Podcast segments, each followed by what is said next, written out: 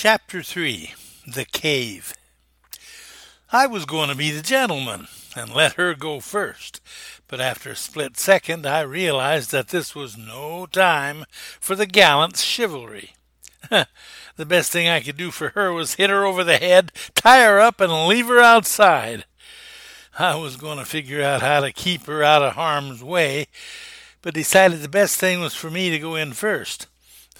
Well, honest, I didn't take a tenth of a second to do all that circle of thinking. I was acting immediately, but I still wasn't fast enough.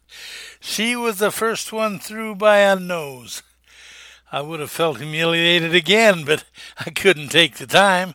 She was headed right for that object that was glowing. It was a twin of the one we'd been shown back at BYU. It was sitting on a stone pedestal or column. At least it, it, at least it looked to be stone.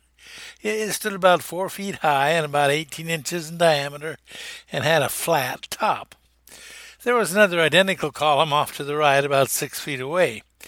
In the center of the flat top of each column was a pyramid shaped form that ended with four prongs that looked to be made of copper or gold.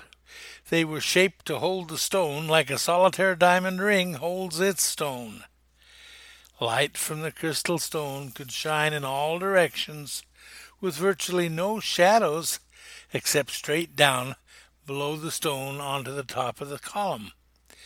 It was obvious that the second column was designed to hold another crystal stone, but it was missing. Between the two columns was a third column that was shorter. It was about waist high, wider, and also had a flat top, and there was nothing on its top. Chris went right to the stone, and before I could do or say anything, she touched it. I wanted to tackle her before she did it, it was simply too late. It became much brighter. Her smile was brighter than the stone. She touched it again. The stone increased its glow to the same super illumination as the one at BYU.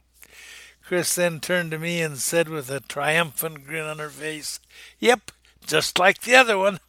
With that, she touched it again and it went out, and the cave was very dark, except for the light of the opening about twenty feet away. She quickly touched it again and again, and we had very nice light for looking around the room. Boy, you don't waste any time, do you? I said. Why? We were going to have to test it sometime, weren't we? Look, you silly, I said. It's Chris, she said.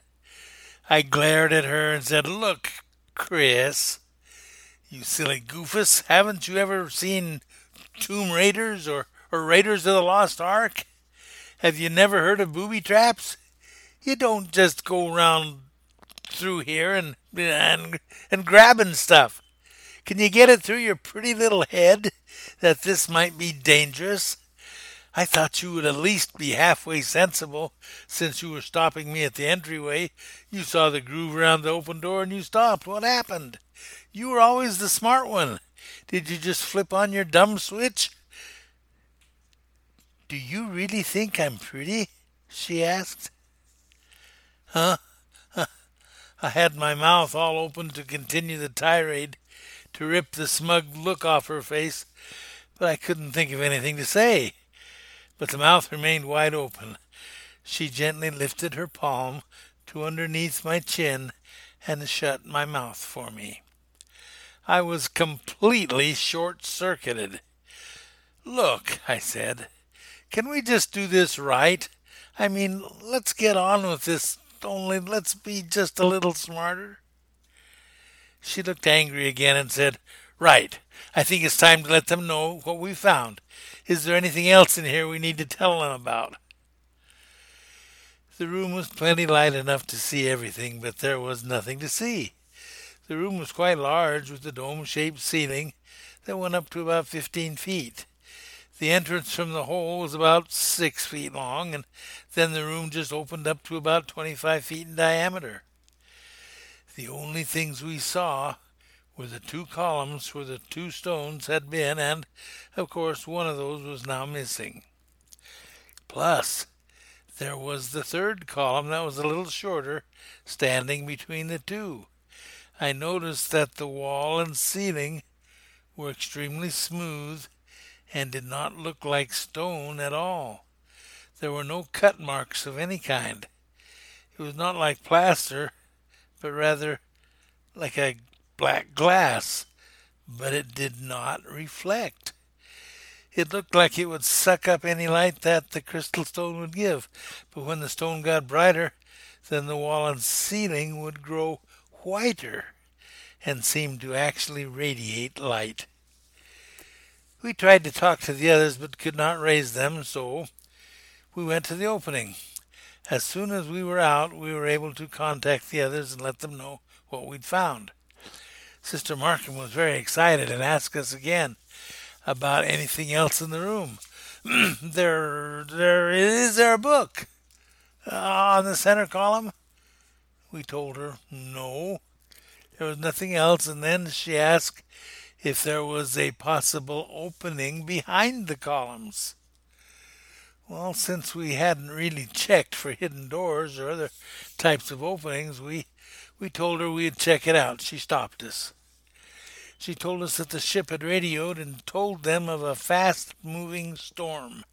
It's coming right at us and would be here within the time it would take us to get back to the ship. They had told her to drop everything and return to the ship. I bent over to start picking up the climbing gear we had brought with us when Chris said, Hold on, I'll go check behind the columns. With that, she was gone.